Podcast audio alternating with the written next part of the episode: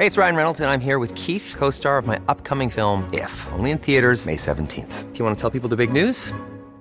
All right, I'll do. Sign up now and you'll get unlimited for $15 a month in six months of Paramount Plus Essential Plan on us. Mintmobile.com slash switch.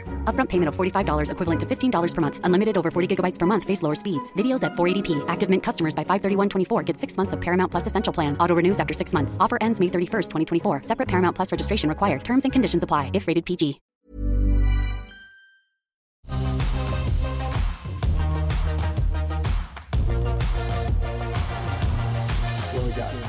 Welcome back to Ausbiz. Uh, thank you for your company on this Monday. Um, Ausbiz, of course, is Australia's only live streaming business and markets channel. Great to have your company and just gone midday, and of course, that means it is time for the call. 10 stocks that you suggest put toward a, uh, a panel of share market. I was going to say experts, but I think with today's panel, let's call them share market gurus.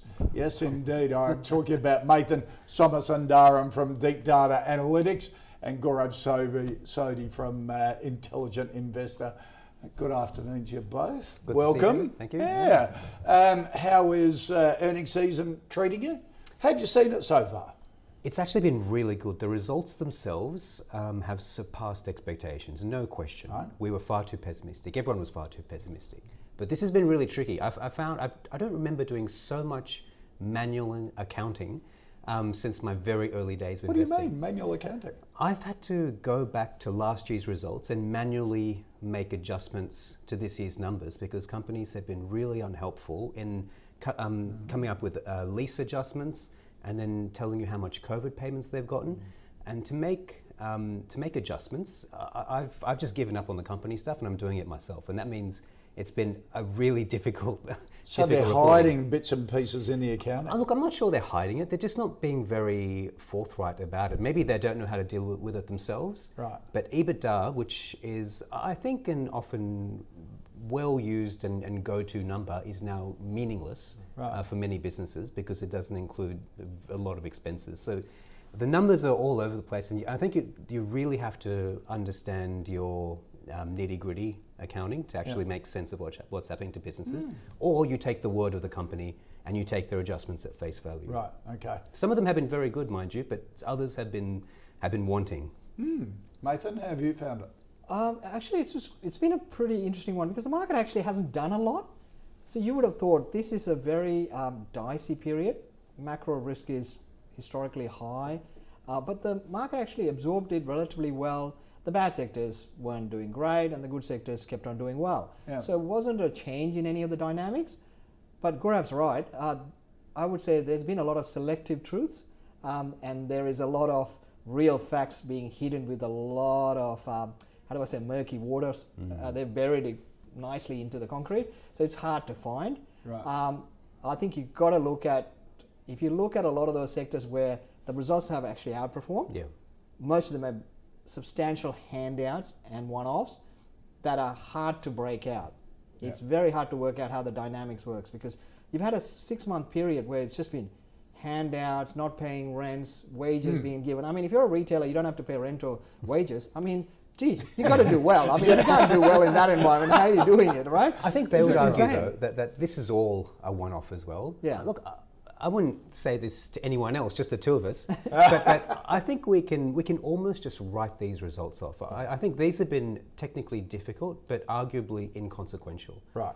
Um, and for many businesses, we've just almost written them off um, and looked to next year and what that might look like. Right. But pretty okay. much everyone has assumed somehow you flick a switch and everything goes back to what it was before. Like the forecast haven't actually changed that much. Yeah. So even in, in the US, you had this downgrade cycle because everything got shut down and you're going to have a downgrade and then, and then everything else has been kept at a constant level. So as the time moved on, the downgrade cycle just went out of the system. Right. So you sit there and go, okay, so bankruptcies are 10 year highs, default rates are high, and you've got uh, basically banks, lending standards are at you know five, six year highs. Yeah. That just doesn't tell me that things are going to be the same as it was before. Plus, the handouts are all fading everywhere. So we're not accommodating for that. So I'm, saying, I'm, actually, I'm actually seeing the opposite problem. I'm seeing analysts and investors who are extrapolating pandemic trends well into the future, even though I think a lot of additional sales are pull forwards of demand. Right. I was on the, the Wesfarmers call, and the Wesfarmers um, management was trying to calm down the, the, the research analysts because they were getting excited about Bunnings sales. And one of the manage- managers said, Well, look, paint has taken off, but no one's going to paint their homes twice. So Right. clearly that's a Yep. pull forward of demand. Yep. And the analysts were getting all excited. Oh, no, this is great. You got such good, good I think that's part of it is because they the analysts are struggling for buy ideas. So if you've got a good uh, quality big company doing Right. well, they They want to want the extrapolate. That's you know CSL is going to five hundred dollars. You know, it's just a straight, straight out extrapolation on the good companies. Yep. The bad ones, they're assuming that it kind of goes bomb and then comes back. And so they haven't really dug into the details, partly because it's hard. It is nobody, hard. No, Nobody is really hard. knows, Yeah. right? So the uncertainty is at historical high Mm. on an economic sense. Yeah. So how analysts have, and there's no guidance anywhere, like globally, I there's was very gonna little say, guidance. no one gave so, any guidance. So an guidance. analyst forecasting is literally, what have I got? So Yeah. it's it's an interesting one. So in that context, I think I'm amazed at how stable the market has been over the last couple of months globally. Mm-hmm. Um, is it calm before the storm? Usually we have in Australia, September is one of the, the worst months for Right. performance because it's a lull period everywhere. And so it'd be interesting to see what happens now because as the macro gets weaker, So you're getting more bearish. I, I, look, I've, I've been bearish since January. Nothing fundamentally has changed on a macro level that makes it any better. All we've done is thrown a lot of cheap debt out there to Yeah. delay the effects, Yeah. But the effects are still going to come. I'm not bearish? usually a bear. We've been quite bullish. I, I must admit, I'm feeling a bit nervous about um, technology, software, and buy now, pay later. Yeah. The anecdotal signs we're getting are just um, a lot of uh, inexperienced retail investors are making a lot of easy money, and they're going to get a lot of confidence, and they're going to make mistakes. Uh, and we've seen this before. You know, a lot of um, a lot of signs. Uh, retail broking accounts increasing. Um, the everyone's in the same stocks, Yep. and and that's a that's a danger. Okay. All right. So you heard. That's why they're gurus, not just experts. Give you the lowdown. Well, before we get into your uh, 10 stocks, let's take a, a look at stock of the day, something that I pick out. Uh, NextDC, the, um, the big data group, uh, uh, last week reporting a 14% rise in revenue, coming in at the high end of its guidance range. We had the chief executive on um, on Ausbiz just in the last hour. Uh, growth driven by strong demand for its data centres. Customer numbers also surged up 15% for the period. Spending was big in that period as well. Uh, capex rising 11%. Um, Gaurav, what do you think of NextDC after the result? Yeah, so we've actually got a really good history with this business. We um, upgraded this around six bucks. We bought it not long after, um, and it's done terrifically well. I th- still think the market does not really understand what NextDC really is. They think it's a tech stock Yep. or, um, it, or or some um, high flying um, uh, REIT. Um, what it is actually, I think, is a uh, the, the closest that the analysis that we've come up with is is a it, it's it's a bit like Westfield actually.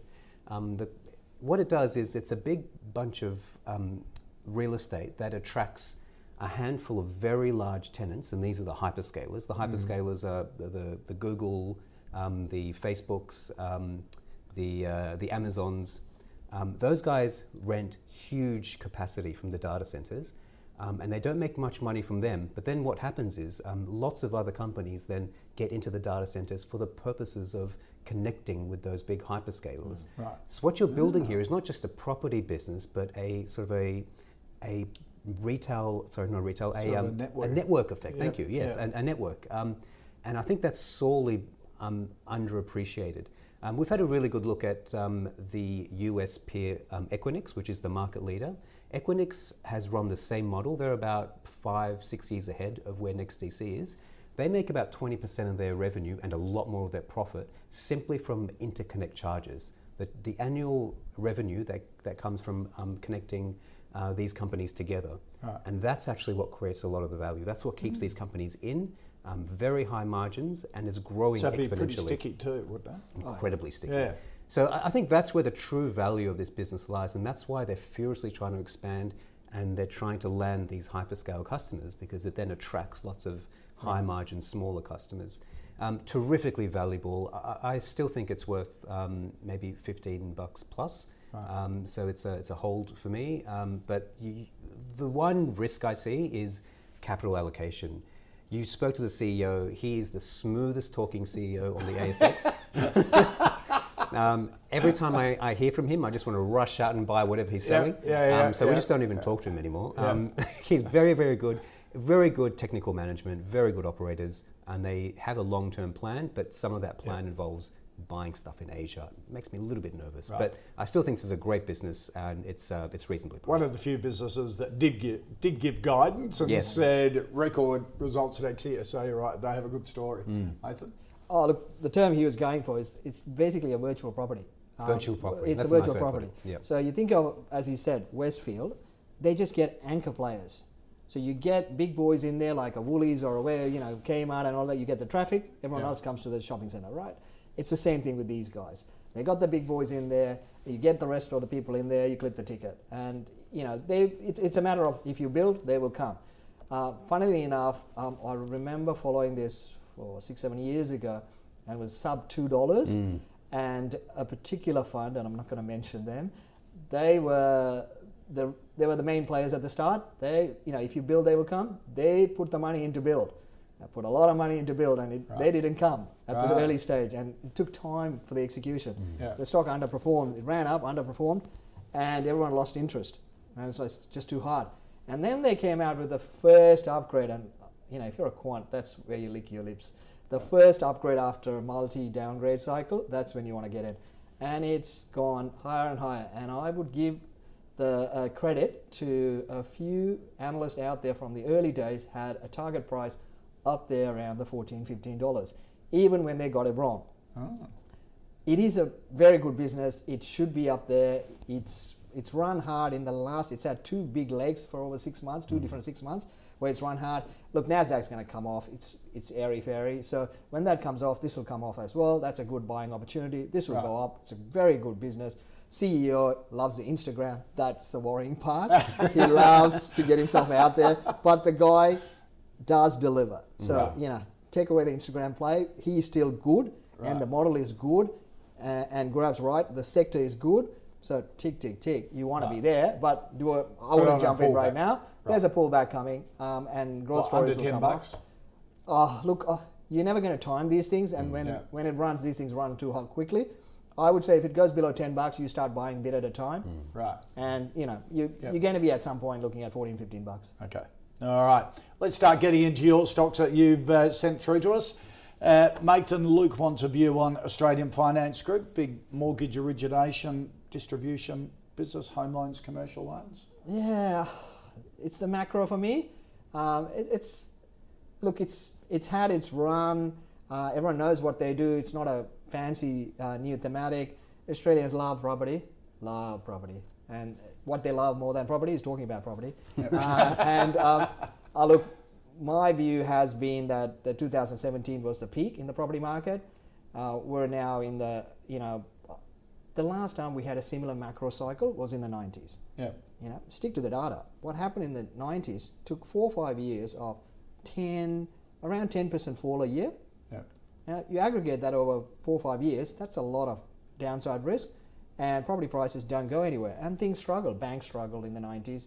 That's going to happen. Um, and unemployment is going up. I mean, the real unemployment is double digit. Uh, it's probably going to get somewhere around, probably around 14, 15%, the real unemployment. So it's going to be tough for the property market.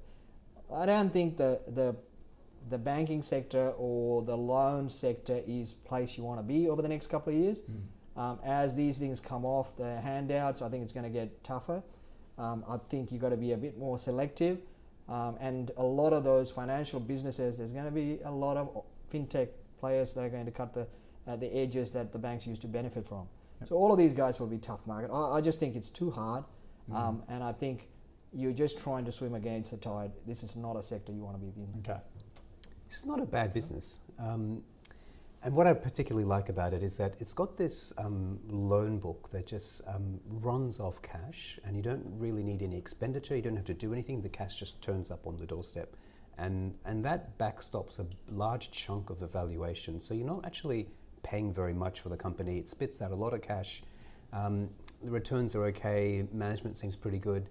I think growth is difficult, um, but you're not really being asked to pay for it at these sort of prices. So for a certain type of investor, this actually looks okay. I, I don't know the business really intricately enough to put a buy on it, but um, so far it looks quite comfortable. Um, and the, the in, in particular, it looks it looks like it's in a sector that has been ignored, that has mm. been bombed out, and that isn't much interest in. And I think at this point of the cycle, you want to have a couple of these um, ignored, unloved businesses because right. there's a lot of love for a, a, a, particular part of the market.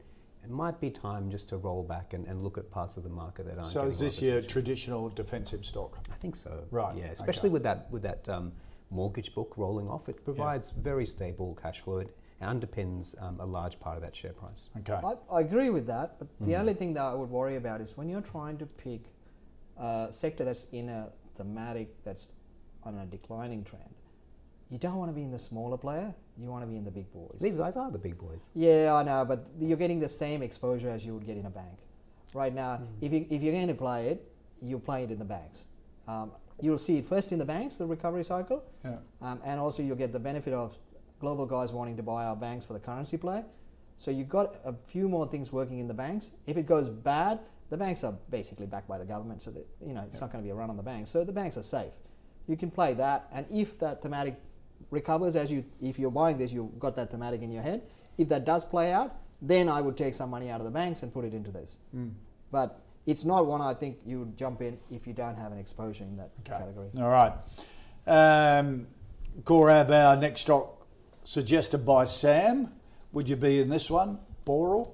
Boral. Uh, yeah, mm. Boral, the big sort of uh, materials, building materials group, uh, had a pretty shabby uh, sort of earnings result. You've got seven group holdings though, building mm. a stake, 13%. So. Look, this tempts me every now and again because it's a lousy business with lousy management with a lot of assets. Right. And I think if you had good management in there, there are ways to extract value here. The entire US operation, I would just can that and get rid of it. There's a decent Australian business buried under all this, right? But it's constantly under pressure from overambitious, um, poor quality managers, and we just saw another one depart with a huge payout. Yep. Did nothing for the business, wasted everyone's money, and well walked away with millions of dollars. You know, I mean it doesn't paint the business or its board in glory. Um, I got really no interest in a company like this, yeah. um, except if they got a CEO in charge who was interested in shrinking the business and potentially splitting right. it up. Because I do think that Australian business is valuable. Um, Brickworks and, and Boral share a duopoly on Australian brick manufacturing. There's a lot of property associated with that. Um, they also have um, uh, garbage dumping sites um, which are incredibly valuable now. Uh, there's, I mean, there is property value here. There's yeah. asset value here. You just need management to extract it. But that's why Seven Group would be in it. Uh, I think Ho- right. hoping yes. for the breakout. Yeah, yeah. Um, and there's another mob in there. I think it's uh, Wiley, uh, Carnegie Wiley Group. Um, right. Very sharp operators. They're yeah. in there for the same thing.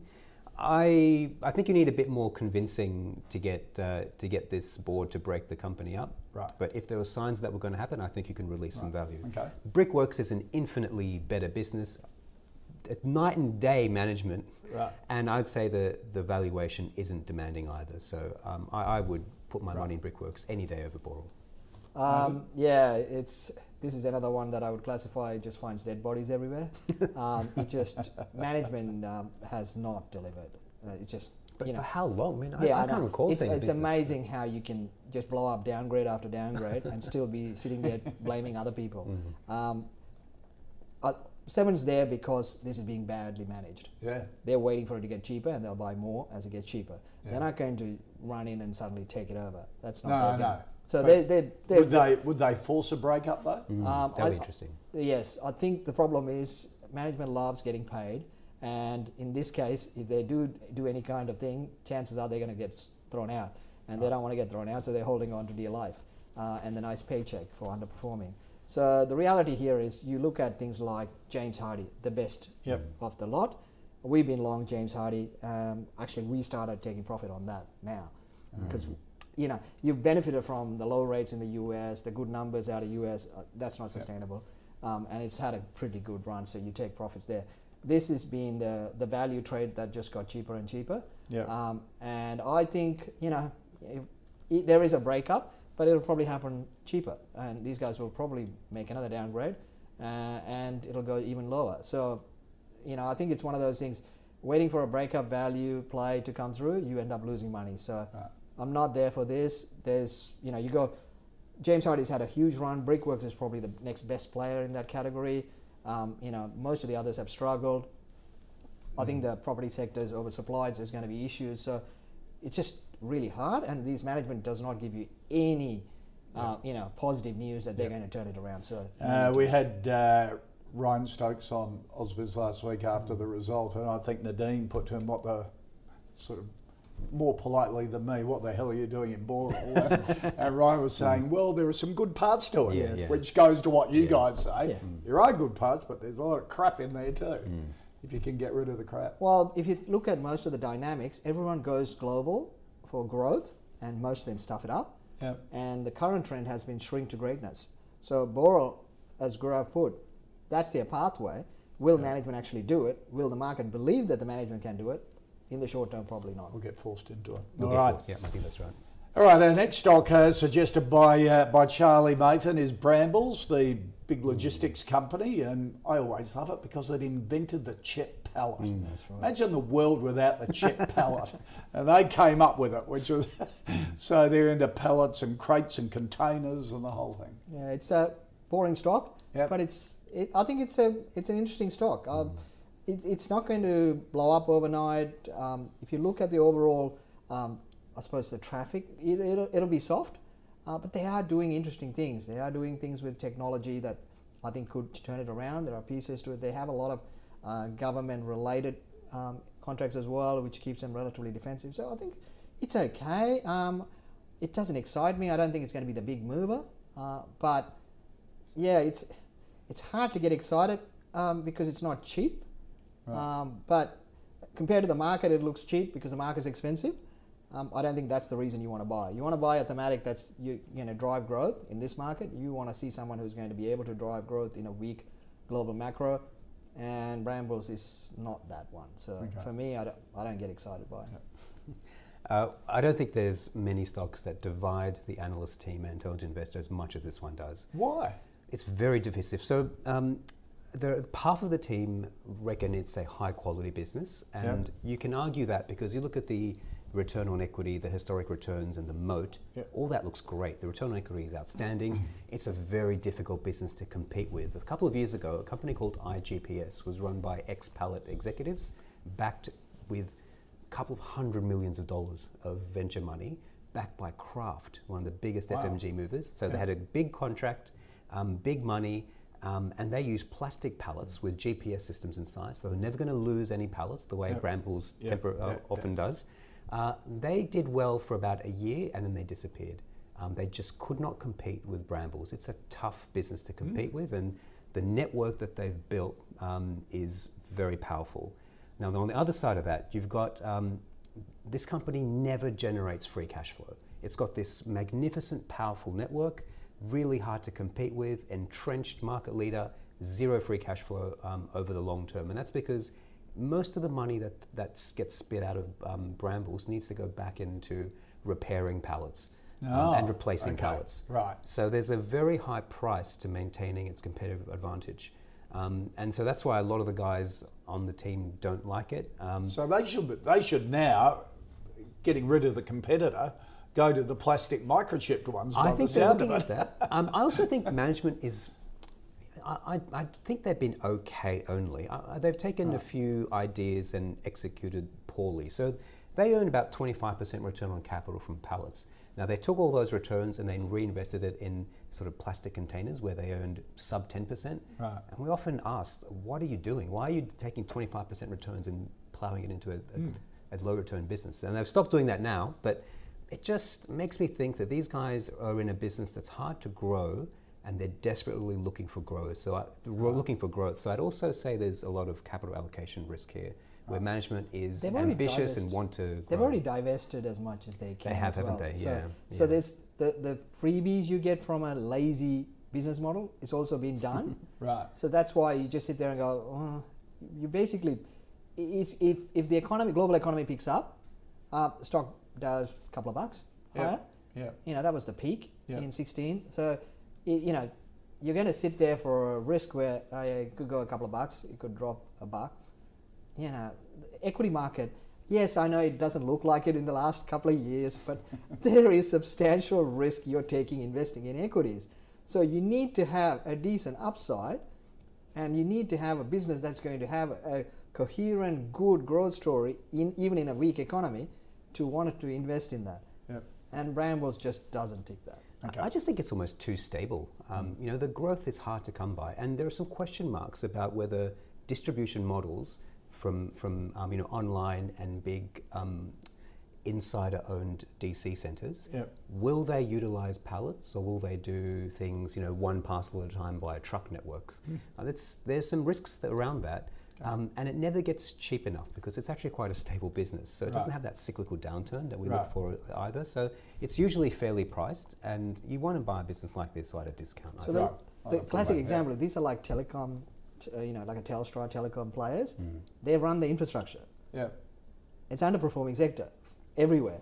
The guys who come up with a tech solution that sits on that infrastructure, online models, they're murdering it. Yep. They're trading at four or five times their multiple, right? And so you look at a WiseTech or uh, you know those kind of Yep. logistic tech solutions. They're not doing the dirty work. They're just ticketing systems that come up with the fancy technology that connects all of these things together. So yeah. Brambles does the moving. These guys collect all the margins. Right. It's like milk versus A2 milk. Yep. You want to be the guy who's coming up with the Yep. branding name and the tech solution. Not so, are you saying get into WiseTech rather than Bramble? It's a different game now. I think you got him. no, I no, no. I, I, I don't mind WiseTech, not Right. at these current prices, but Right. I think WiseTech has the same problem. The macro is slower, less uh, freight Sure. going around. So that's what the data is telling us. But um, this one doesn't even make the margins to make it worthwhile, so why Okay. bother? All right. So I know for Brambles there, Charlie, thanks for the suggestion. Uh, Gaurav, um, Tim wants a view on Telstra. Yeah, okay. Controversially, so we've spent the last six or seven years just panning Telstra. Yep. Year after year, saying um, it was at one point it was the highest. Don't tell me you've changed. Well, I guess, I'm afraid we have. Whoa! but there's a reason for that. Look at Mathan shaking his head already. he almost spat out his water, right? Look at that share price. No, the, Yeah. the sad part is, I actually agree with you. Oh, okay. Let's get to it. Um, All right. So, i- also used to be the highest earning mobile operator in the competitive world. Yep. Mobile margins of close to 45%. And we said these should be 30%. That is far too high. And we, um, we, we didn't like the business at all. It went off and bought all these silly little things that made no sense and made some money, lost some money, but Yep. no coherent strategy. I think Andy Penn has really changed the game for Telstra. I think he's an excellent manager. Um, he simplified the business, focused it on a couple of core areas. Um, but the most important thing that's happened to change our minds on, on Telstra is actually this, um, this potential breakup that's happening. Telstra owns a really valuable network of infrastructure. Uh, one of the most in, uh, valuable things are the actual um, the towers um, that they own. Yeah. In the US, there's a couple of tower businesses, and they're worth between 90 and sort of 150 billion dollars. Um, because once you separate the towers, you can actually use those locations to add new ta- new towers from different networks. You can Ah. triple, quadruple revenue Right. on the same cost base, and they're worth a lot of money. Now, uh, Telstra also has um, backhaul fiber, um, the exchanges, the ducts, the pits, um, a, a billion dollar contract um, uh, that goes for decades with NBN. It's a lot of valuable infrastructure in that business. So I think once you start valuing that infrastructure business, you can easily get to sort of um, 20, 25 billion dollars for it, which means you're paying not very much for a very good mobile business and a so-so the rest of it. Um, Right, And I think yeah. that's reasonable value. This is actually, for the first time in living memory, a well-managed business. Because I think it's been an awfully managed business for most of its existence. Yep. Uh, but I think the, the new guy's doing a great job. Uh, valuation extremely cheap, um, and there's a catalyst here to actually realize value. Um, there's no doubt in my mind, although they haven't- they haven't confirmed it yet, that the business will be split. You'll get an Infraco and a Telstra. Um, the, one of the big problems is that Telstra pays stupidly high dividends and it just Yep. chokes the business of cash. Right. Um, what they will do, in my view, is they'll split Infraco off. The dividends will all drift um, into the Infraco vehicle, and Telstra will be allowed to actually use its free cash flow, which is substantial, to reinvest back into the network and compete with TPG. I can tell you, TPG Mm. does not pay the dividends; they reinvest into their business, Right. and that company, we own it, is ruthless. Yeah. If Telstra is going to survive the TPG onslaught, they're going to need um, to get rid of the And high to be dividends. ruthless. Yeah. Okay. So it's a buy for me, actually. All right. Um, yeah, Telstra. for the Infraco split.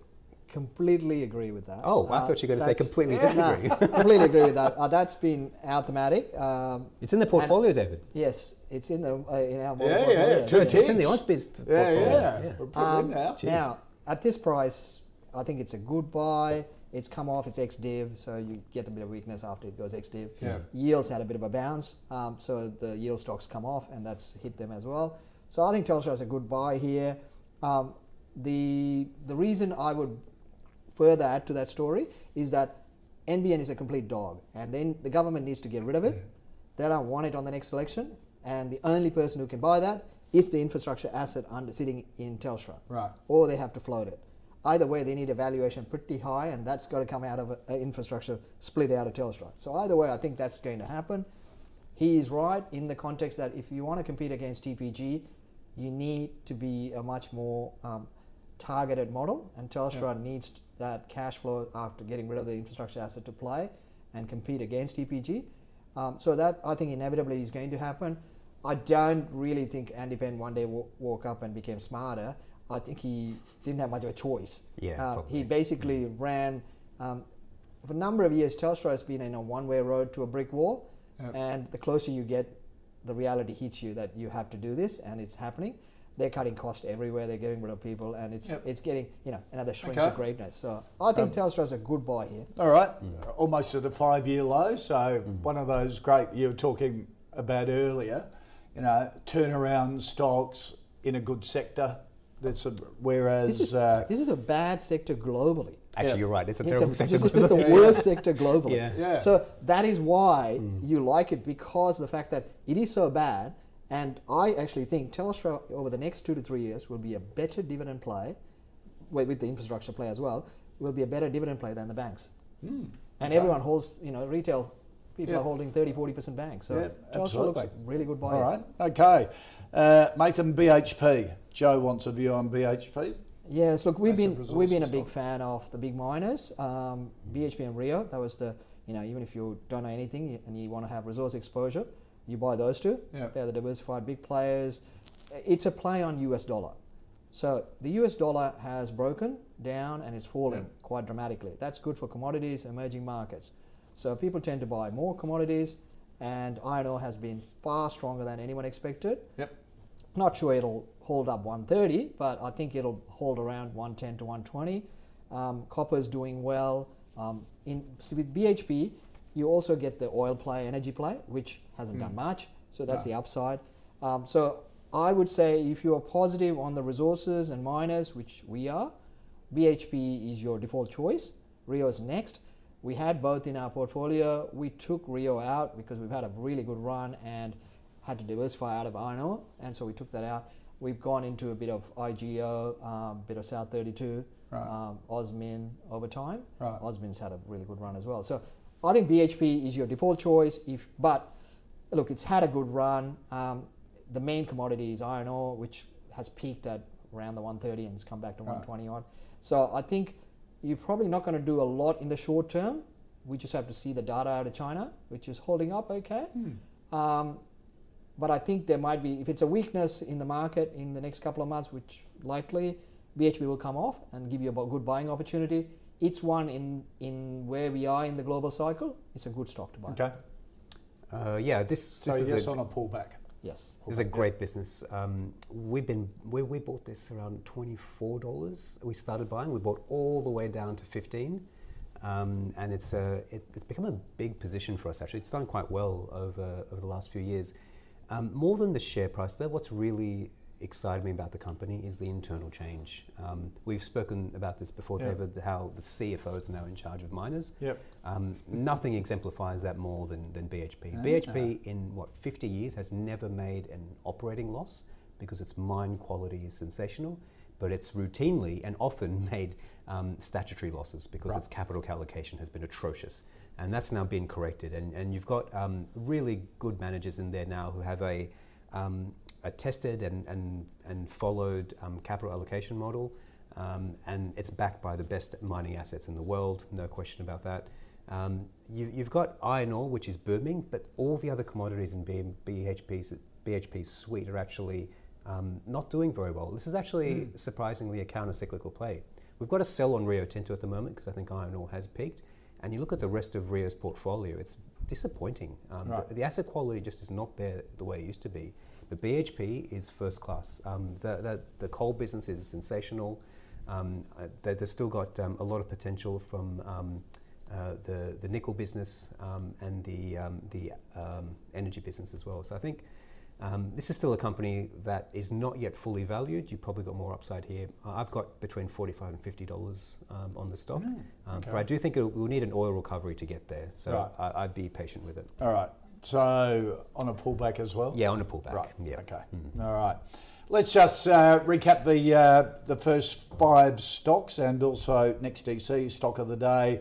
Uh, good company. Um, NextDC, despite the chief executive being on Instagram, which is a bad thing in Mathan's eyes, um, a hold from Gaurav, buy it under 10 bucks um, for uh, for Mathan, and he's in. Australian Financial Group, a hold from Gaurav, a no from Mathan.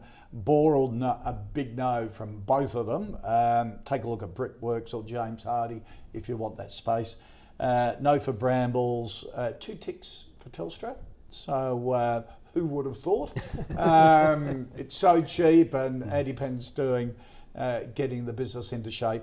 And yes for BHP on a pullback, uh, not now. So uh, Telstra goes into uh, the calls portfolio that we've been tracking since July 1. If both our experts give it uh, the thumbs up, it goes in there. But if it comes up again and the two experts are not unanimous, it goes out. So it's uh, all about following stocks and making sure that you're up to date with all of the information because it constantly changes. So, how we been performing? Well, weekly, um, which is only halfway through, the first day of the week, uh, down half a percent.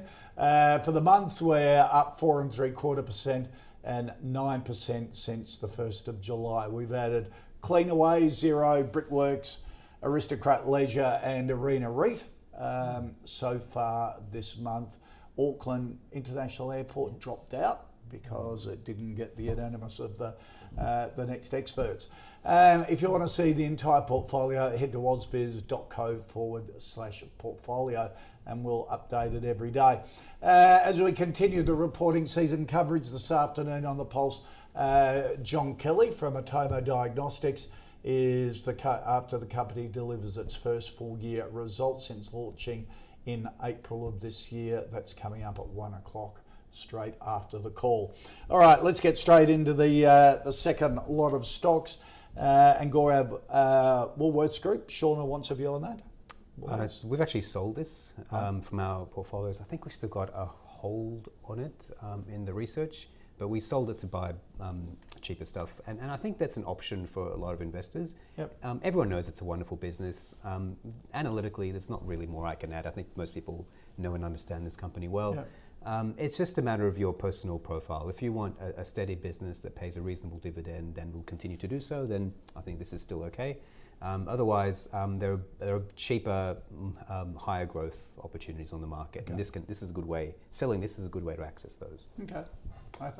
Yeah, look, we, we were in it, we got out, and uh, in the, just in recently we've actually gone back in purely because of exactly what you said. It's you, when you're looking at a really large cap defensive play, mm. Woolworths stacks up really well. Um, so, in, in, in context, I, th- I, think it's a very good quality business. It's for the macro we are in. Right. Um, if it's a normal macro, you remove all of these things and you know there's no handout, blah blah blah. You're in trouble.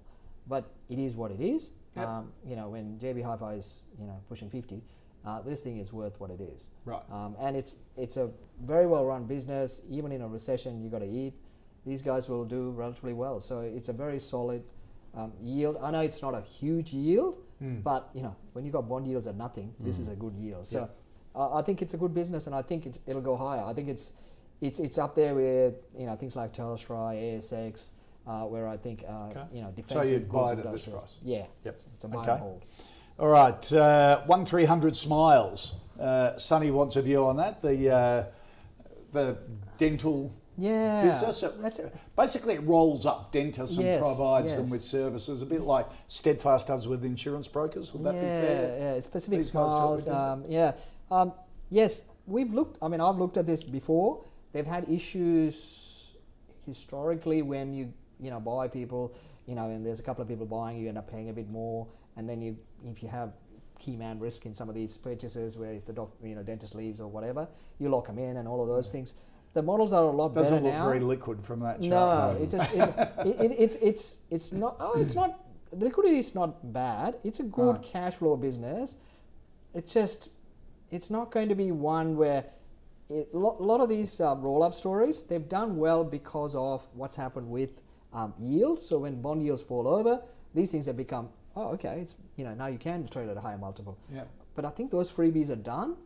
So you have to be very careful in what, selective in what you are buying. Um, in a healthcare roll up type potential, um, the area that we've been a big fan of is imaging, diagnostic imaging area, Yep. IDX, uh, even Capitol Health. They raise money. I think that's a good turnaround story. Um, Telix, uh, Envision, there's a number of these guys, and then you look at Yep. the bigger players like Sonic and Healius. Those guys have done really well. The numbers back that. So I would be looking at those areas where there's a growth and good defensive play. Yep. I'm not a big fan of the roll-ups in things like the ONT.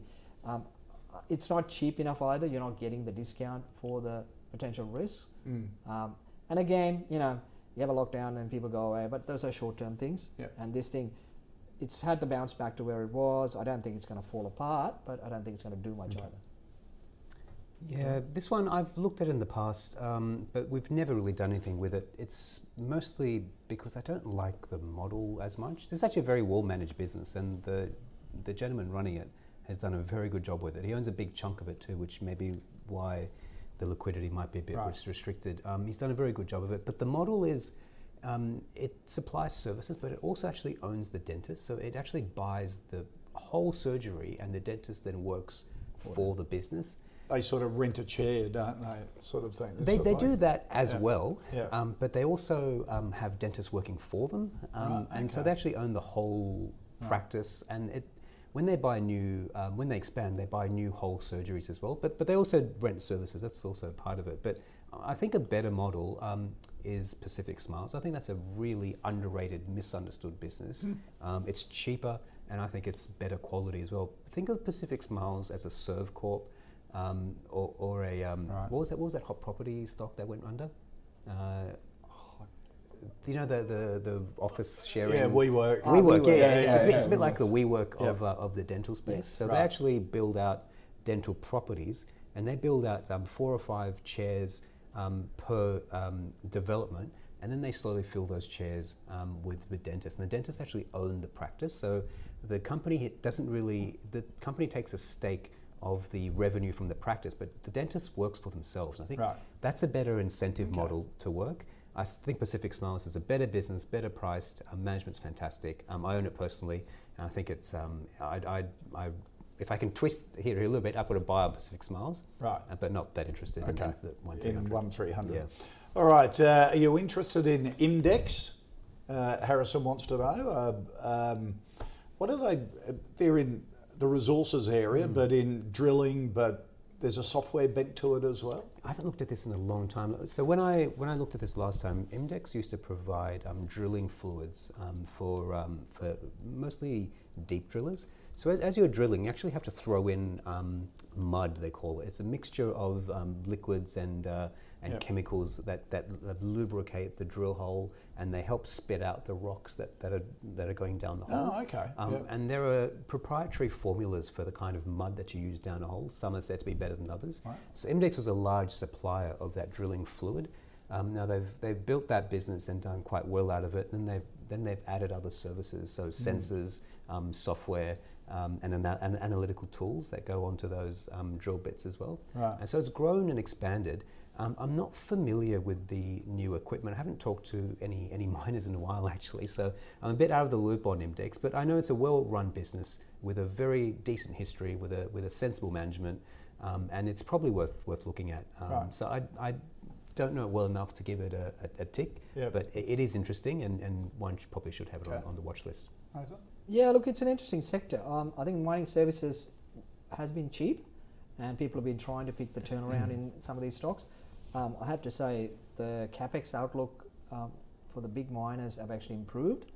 So I think it's worthwhile looking at this sector.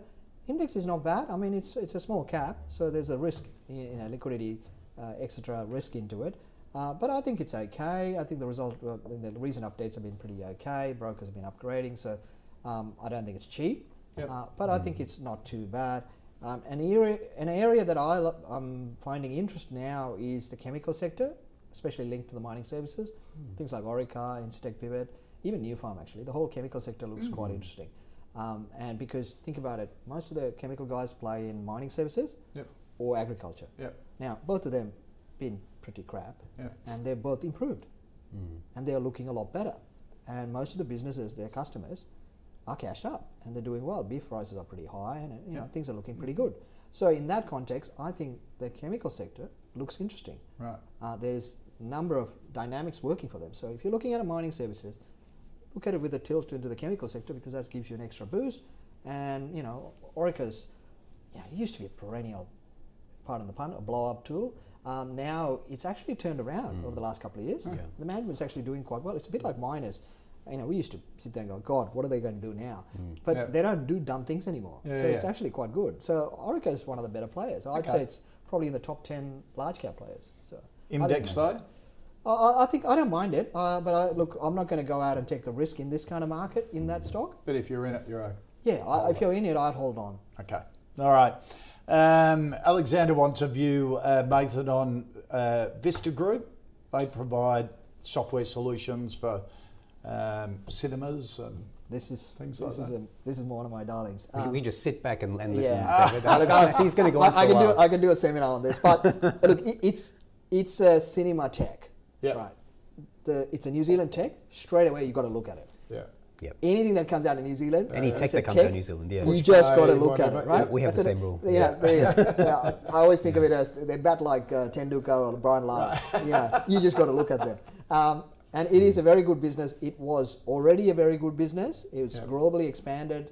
It, uh, it's doing a, quite a few things, not just a standard play. But what is important is it is not just a tech doing one thing. It's a platform of what it does. Right. So when it gets into an organization, it owns all the pieces.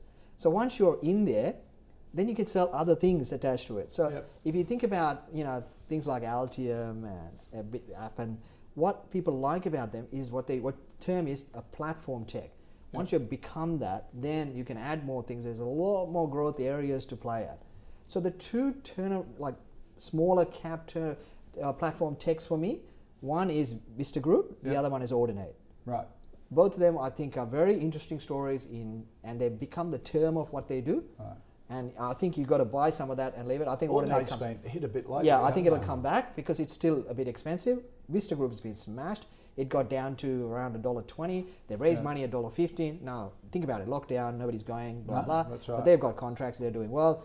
Look, we were telling people to buy into the result, and it's popped to dollar sixty from about dollar fifteen, dollar twenty. Um, it'll probably come off again because there's restrictions still in play. Right. If you can pick it up anywhere near 120, buy it. Don't look at it. In about a year, two years time, this is a very high quality business. If it's not, uh, you know, near two bucks, it's probably going to get taken over. Okay. After a rant like that, I'd hate to agree with him. I'd like nothing more than to knock him off his high horse. But Like he did with you with Telstra. But Mathan has been eating my ear out about this for Yeah. weeks and weeks. Got to look at Vista. So I actually got um, we have a software analyst, and he's been looking at this, um, Yeah. and and he quite likes it as well. Actually, so he's been he's been telling me basically most of the things that Mathan has said, Right. and and he quite likes it. Um, I think it is quite interesting. The one thing that had me concerned was that we're in the middle of this enormous software boom. Um, particularly enormous SaaS boom, where Yeah. every SaaS stock is really hot, and here's one that is sitting there looking statistically quite cheap. And I'm always Yeah. suspicious when a stock looks just It- cheap on the numbers with It, no. it did get digging. overly expensive before. It, Oh, yeah, it was on 80 six times bucks, yeah. It was It went to six bucks. It became like a zero, right? Yeah. It just went stupid. Yeah. Uh, and I went, oh my god! And then it completely fell apart because of lockdown. Everything got shut down. So it, it's it's one of those being where it went from one extreme to the other extreme. Yep. And I, I agree, but this one is because their customers are just affected by lockdown. I think there's a there's a narrative running Yeah. here. And I've and- got I've got a neighbour in the uh, cinema business. Okay. And had dinner with him on the weekend, and uh, he's more on the cinema advertising side, and they're just hoping Wonder Woman uh, does okay, and uh, Bond comes out in November, yes. December, rather than next year, Well, because this- a lot of cinemas. yeah, are but from what I'm moment. hearing, uh, a lot of the um, movies are being held back. yeah, Yeah, that's yeah. right. And that's hurting everyone. all going to streaming. Yes. And so they actually want big blockbusters. Tenet is the first one to come out. No one can quite understand what the movie's about, but it's a big blockbuster. But they need Wonder Woman and Bond Yeah. before Christmas. And then you get the Mission Impossibles and all of that Yeah. coming All the Marvel year, stuff. hopefully. Yeah. But they're doing it tough. Oh yeah. And, Tougher. and I think that's the consensus in the industry is, is that cinema is now under existential threat. Yeah. And, and uh, this is the way to play that stock. I don't think that's the case. And if that's not the case, this thing is dirt cheap. Yep. If it is the case, this, this Yep. is in trouble. Um, Okay. so I think a that's the lens to, to see through. Okay. All right, our final stock. Uh, David has asked for a review on Orthocell, one of the um, great little med techs that we have in this country, which is sort of a, um, what do they put collagen into uh, for nerve damage, cartilage defects, that sort of thing. We've had similar businesses in burns as well, don't we? It's, Yeah. You I, look, I, I find these kind of businesses quite difficult because when when we're buying something, we want to have an edge. We, Yeah. we want to do some deep research, understand something better than someone else, or figure out something better than someone else. There's millions of people looking at stocks. Um, prices are 95% efficient, and um, you have to have a, a, some. You have to. You have to be able to say something better or see something different to do well. Yep. And I don't see that opportunity um, with a business like this. You know, it's incredibly specialized. Perhaps, and, and I think analysts tend to overestimate their own skill often. I mean, what what can a financial analyst or investment analyst add to a business like this? You know, why do I understand it better than anyone Yep. else? Yep. I don't. Yep. And um, I think my opinion means nothing in a business like this. Um, Okay. I wouldn't be looking at it because I don't have any um, anything interesting to say about it. Right. And I and I tell people that I, I mean I, I would caution that that should be the answer of most investors. Yep. Unless you have something some interesting original insight to offer into a business, I, I just don't think you ought to allocate money into something small Yep. and, and and risky like this. fair enough, Mathan. Um, look, we follow the data, so we've actually segmented the sectors quite a bit, and the pharmaceutical sector is doing well, stem cell sector is doing Yeah. even better, and this plays into that thematic. Yeah. Um, so a lot of the sectors are, I mean, sorry, stocks in that sector are doing well. Um, it's a hot sector. Yep. So there's a lot of retail money chasing it. Um, there's a few that have absolutely murdered it. Mesoblast is one of the Mm. ones. Yeah. PolyNovo, uh, Yeah. and the the comparison one I can't think of the name. Uh, Avita Mm. also, but the PolyNovo's comparison just recently IPO Oh, that one, and yes, went yes. ping. Right. Uh, yeah. So people are chasing these things, and the concept. And Gaurav's right. The reality is you've got to back management on these things. If you believe what their story and you're willing to sit through it, yes, it could work. Mm-hmm. But these are um, hit and miss. If they get a few things wrong, there'll be nothing, and they'll have to raise money at nothing, and they'll dilute you to buggery. So that's the risk you take. So you never take a massive holding. But I think it's an interesting sector. I, I actually think the whole stem cells, I think what's happened with coronavirus is mm. the healthcare sector in Australia is far, far better than in the US. Yep. They've got some massive giants, and I think people are paying attention to how much healthcare okay. can deliver. So, worth a punt? I think it's worth a punt. Okay. I think you have a small punt, it's high risk. All right. Okay, let's uh, recap the last five stocks. Uh, Woolworths, a yes from uh, Mathan, a hold from Gaurav. 1300 smiles, no Pacific smiles if you want to be in that sector uh, better. Uh, Imdex, hold, basically. Uh, Vista, a yes, but if you can pick it up for $1.20 or around that. Uh, and Orthocell with a pump from Mathan, a no from Gaurav. So that's our uh, 10 stocks for the day. Thank you for sending them through. Uh, Mathan, great to see you. Thank you for joining us from Deep Data Analytics. Gaurav from Intelligent Investor. Always great to have Thank the you. two of you on the show. Uh, that's our show for today. If you want to suggest any stocks, uh, flick us an email at call at or tweet us uh, using the Ausbiz TV handle. Reminder where to find all the stocks in the calls portfolio. Head to ausbiz.co forward slash portfolio. And if you want a, um, a wrap up of the day in uh, business and finance, sign up to COB, our email that's full of all the business, finance, and startup news. Subscribe at ausbiz.co slash join. It's in your inbox. 5.30 p.m. Eastern, Monday to Friday. Scuddy and Nadine give you the latest and the wrap up of the day. And if you're an investor looking for opportunities in the startup community, uh, don't forget the Startup Daily Show between 2 and 3. Um, each show, the team brings startups looking for capital. Today, we're getting in on the reporting season with Michael Eidel from OpenPay joining the team. That is between 2 and 3 p.m. Enjoy the rest of your day. More of Ausbiz coming up.